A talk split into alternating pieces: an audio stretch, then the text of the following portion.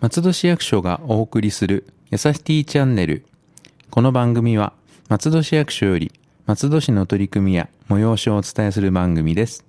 本日のパーソナリティは広報校長課より山田さん。ナビゲーターはラジオポアロ上条英子でお送りいたします。よろしくお願いいたします。よろしくお願いします。はい。山田さんにはいつも市長の定例記者会見ということで、えっ、と、来ていただいておりますが、はい今月もよろしくお願いします。はい、よろしくお願いします。はいそれでは8点ほど発表が、報告がありましたので、一つずつお話をさせていただきます。はい。まず1点目です。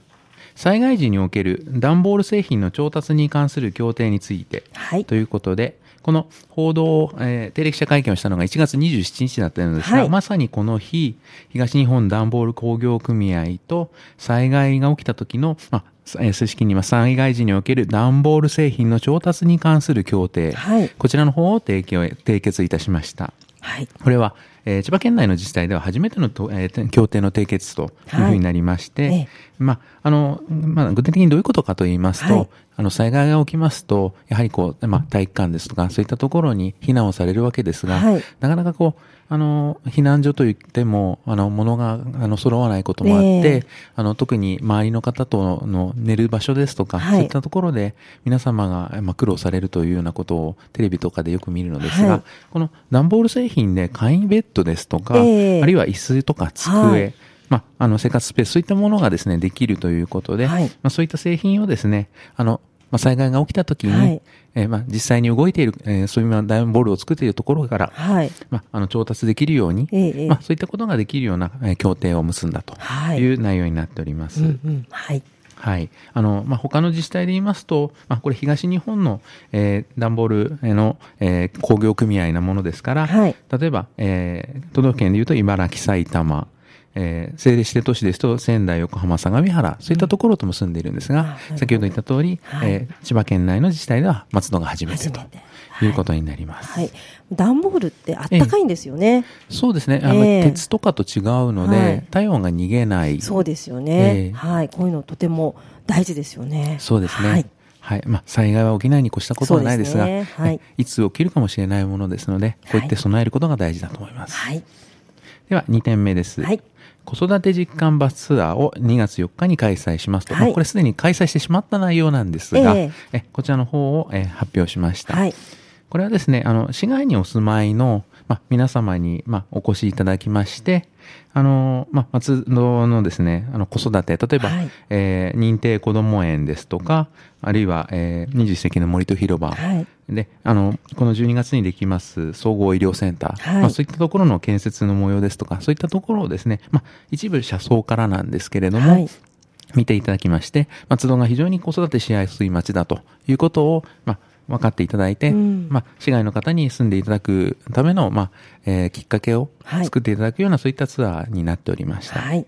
当日はですね、えー20人の方に参加していただきまして、はいこれがあの大人だけではなくて、お子さんも7人参加されたとはい。いうことだそうです。うんうん参加者の居住地も非常に多くて、あの、ままあバラエティに溢れてまして、例えば、えー県内で言いますと、千葉市、船橋市、市川市、柏市、流山市の方が。う、ん、ああ、そうなんですね。はい。また、あの、東京都の方で言いますと、大田区の方と、はい。三鷹市の方もいらっしゃって、あ、すごいですね。ええ。幅広く。そうですね。はい。で、あの、す今言ったように、えー認定こども園ですね、はい。そういったところの施設に直接見ていただいたりとか、まあ、二十世紀の森の広場のパークセンターなんかでですね、はい。昼食を踊りながらいろいろ話を聞いたりということで、松戸市の良さを、まあ、あの、伝わったのではないかなというあ、そういったえツアーでございました。はい。では、3点目に参ります。はえー松戸市土地開発公社の解散について、はい。ということで、こちらの方は、えー松戸市に土地開発公社というものが、まあ、あったんですけれども、こちらの方が、えー1月1日時点で、はいまあ、認可を受けて解散して、えこれから、今後はですね、公社の理事の方が、まあ、生産人となって、生産手続きを進めますよ、という内容になっております。はいまあ、校舎自体はですね、昭和48年に認可を受けてはい設立しまして、まあ、実際にあの様々な土地、そうですね、あの、えー去年の12月までに約94万平方メートルはい。という、あいうまあ、大きな、まあ、土地を取得してきたんですけれども、はいまあ、そちらの方が解散となったとあいう話です。すね。はい。はい。解散にあたりましては、今年度、市市が、まあ、5つの、まあ、校舎の保有地を買い取りをえー済ませたので、解散がで、まあ、までいったというような形になっております。はい。はい。今後は生産に向けて、えー話を進めていきまして、はい。えー予定としましては、3月の31日までに、えー残余財産、残った、えー財産ですね。こちらの方が松戸市に帰属するという予定になっておりまして、はい。4月の下旬までには、えー生産を、まあ、血量をまあ、えー結ぶ、終わりに完了するうんはいということですね。で、こちらその完了させまして、えー県の知事の方に届け出をするというような、まあ、形で進んでいくと思われます。はい。では、えー4点目に参ります。はい松戸市食育カルタの制作についてはい。という発表でした。こちらの方はですね、はい。あの、聖徳の大学の、まあ、大学生の皆様と、えーまあ、一緒に、えーまあ、作ったといいますか、あの、もともとに、えー去年の2月ぐらいにですね、まあ、市民の皆様に、はい。えー歌の読み札といいますか、はい。そちらの方を公募しまして、え、まあ、最終的にはですね、あの、公募したもの以外にもですね、あの、本当は全部公募で選ぶということも予定していたようなんですが、はい。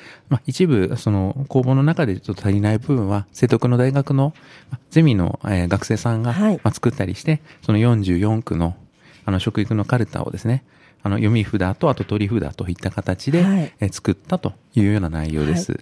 で、こちらの方ですね、あの、非常に、あの、絵も可愛らしくて、あこれは聖徳の大学生の。本当だ。はい今ちょっとここには絵が見えるんですけども、本当ですね。可愛いカラフルな。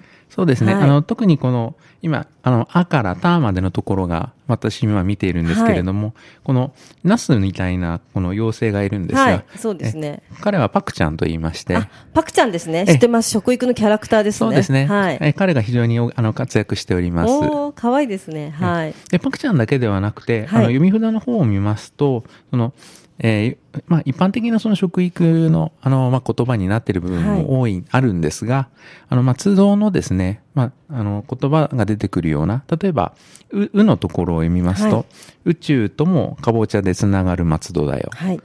まあ、こういったものもありますし、はいえ、さなんか読みますと、はい坂川の水で作ったうまい米。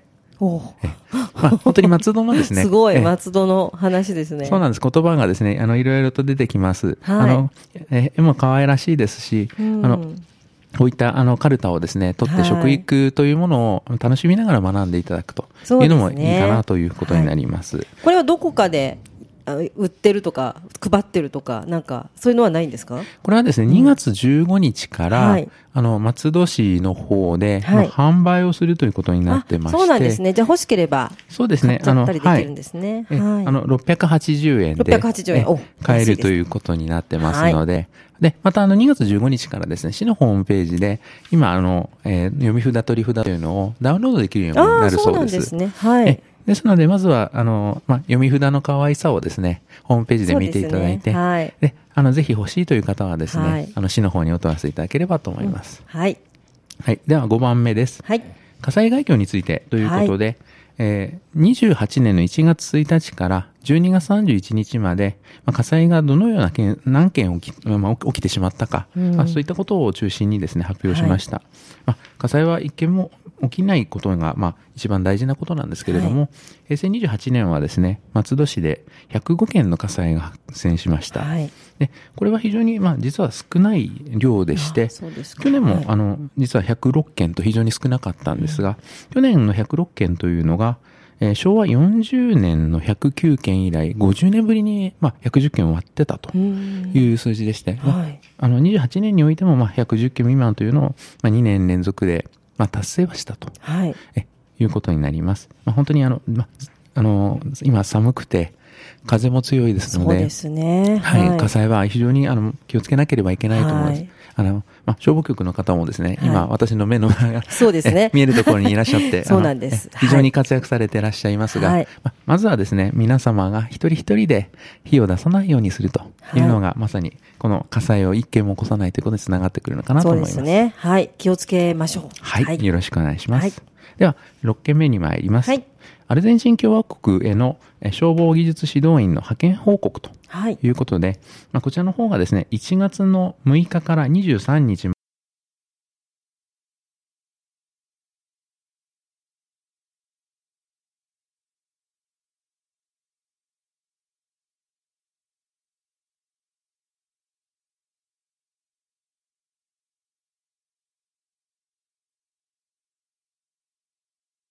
亡くなってしまった消防の車とかそういったものをですね、まあ、えー送ったりとか、そういったことをしているんですけれども、その中で、その、まあ、このアルゼンチンにですね、送った車というのもあるんですね。はいでまあ、そういった縁もああって、今回、アルゼンチン共和国の方で、いわゆる、えー消、まあ、こちらの方で言います消防団員といいますか、そういった、えー方々にですね、あの、まあ、火の消し方といいますか、うんはい。まあ、そういったことのですね、技術についての指導を、このお二方が、えー言って、で、それでやられてきたという、そういった、えー報告になっておりました。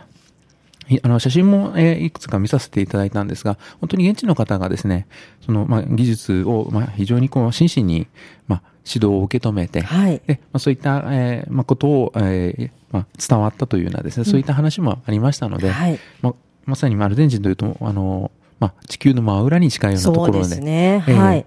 まあ行くまでもですね、本当に50時間以上かけて行かれたというような、え話本も、えはい。出ていたようですが、まあ、非常に、あの、そういった意味では、松戸とアルゼンチンの架け橋になるような、そうですね。えそういったはい内容になったんではないかと思います。はい。では、えー7点目に参ります。はい。こちらは、えー障害者差別解消法講演会についてということで、こちらの方はですね、2月25日のはい。2時から、えー 場所がですね、流通経済大学の新松戸キャンパスの講堂の方で行われます。はい内容は何かと言いますと、まあ、障害を、まあ、えー ごめんなさい。はい。障害の理由とするですね、差別の解消の、えー推進に関する法律というのが、去年の4月から、まあ、施行されたんですけれども、はい。まあ、そういったことを、まあ、テーマにしながらですね、あの、講演会のテーマを、個に、個をつなぐ共生社会に向けてということで、まあ、えー解消法についての講演会を行うということになります。えーお主にはですね、開催の内容は2つありまして、1つは、えー千葉県が作成しました漫画でわかる障害者差別解消法、はい。まあ、こういったあのものをですね、あの、まあテキストとしながら、あの、まあ、えー漫画で書かれてますので、そこに、まあ、あの、当てれこをしながら、うんはいえ絵で見ながら、そういったことを学んでいただくというようなことをやっております。やはいやり、やる予定でございます。もう一点がですね、えー松、えーハウス加賀谷さんと松本キックさんという、はい。松本ハウスさんが来るっていうあれですね。そうですね。はい見ました、あの見ました。はい。私もボキャブラ世代なので、そうですよね。私もです。二方は非常に、はい、はい。あの、よく、あの、まあ、有名な方だなということで覚えてるんですけれども、この、えーお二方がですね、実はこのお二方のうちのハウス加賀谷さんという方はが、昔、統合失調症を発症されたうん。ということもありまして、まあ、そのお二方がですね、あの、自身の、まあ、経験等を元にした、えーコント、あるいは講演といったことを行いまして、まあ、障害に対する理解を深めていただくとはい。いう、あの、この二つのことが大きくやられるというような講演会になっているようです。はい。はい。定員はですね、先着700名で、えー申し込みは不要ですので、はいえお時間のある方はですね、25日午後2時から、えあの、流通経済大学の新松戸キャンパスの方でありますので、ぜひ、あの、足を運び、おはい運びになってはいかがでしょうか。入ってみてください。はい。では、最後、8点目になります。はいえー VR お化け屋敷、樹国列車、イベントの開催について、ということになります。あこちら非常にですね、あの、怖いうん話なんですが。怖いんですよ。もうあの、いろいろちょっとね、あの、話を伺ったりとかすると、ええバーチャルリアリティ。はいねお化け屋敷ということで、本当に怖いと。はい。はい。バーチャルリアリティというのは皆さんご存知の通り、あの、まあ、えー目で見るとですね、うん。本当にこう、あの、360度、まあ、実際にそこに、あの、まあ、世界が広がっているかのような映像と、が見れるんですが、まあ、この、えーあの、バーチャルリアリティのお化け屋敷というのは、まあ、電車の中に乗りまして、はい。で、その電車の中で、まあ、様々なことが起きていくとうん。いったことが、まあ、えーこのイベントで、あの、あるようですね。はい。8分ほどのね、あの、まあ、えー内容になっているそうでして、はい。まあ、あの、話を聞きますと、本当に怖かったというような、えー方もいらっしゃいますし、はい。あの、キャーキャー叫んでるようなですね、あの、えー女性の方が叫んでるというのも、あの、事前のそういった、ね。えー VTR 等で流れてまして、あの、周りで見てる人はその映像が見えませんから、自分だけなんですよね、あれは。だから余計怖いというか、周りには分かってもらえないというね。そうなんです。耳にイヤホンをしてまして、そうなんですよねはいま前にそういった VR の機材をしてますので、はいあの、まあ、それで、えー実際にその、まあ、VR の中ではですね、カバンを持っているような形で見えるようなんですね。うんはいカバンをこう抱えていると言いますか。はいで、その、あの、カバンをですね、あの、まあ、前に宮崎の方でやったそうなんですけれども、はいその時には実際にその青いカバンを持って、で、その VR のセットを、まあ、うん耳と目の前につけてとはいいうふうになって、まあ、キャーキャー叫んで、まあそのカバンを持ちながらというような映像が出ていたようですね。そうなんですね。そう、はい私はもう話を聞いた時から、うわ、怖いなとかって思ってたんですけど、これ伊勢丹でやってるんですね。伊勢丹の会場の方でやっていてっていうことですよね。はい、そうですね、はいあの、2月の8日水曜日からですね、はい13日まで、で、これが、えー10時から19時、最後の13日だけは、えー最終17時までとなってしまいます。が、場所は伊勢丹の10階ですね。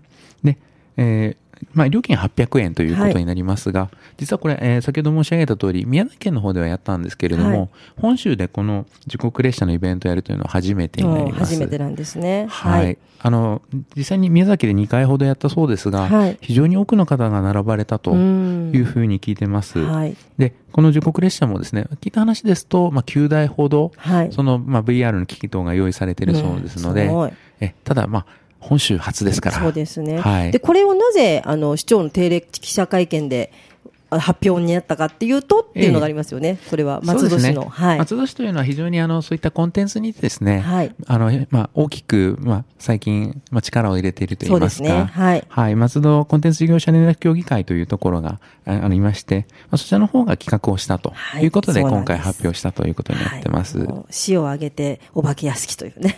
そうですね。あの、12月の29日には、まあ、はい別件で、あの、まあ、コミケの方で、そうですねえあの、はいゲームの発表等もしておりますし、うん松戸というのが、そういった意味では、まあ、こういったコンテンツをですね、元に、そうですねあの、え元気な街になっていく。というようなことを、あの、今、松戸市は進めている。そうですね。そういった中でのこの発表になります。はい。はい。よろしくお願いいたします。はい。おはい。願いします。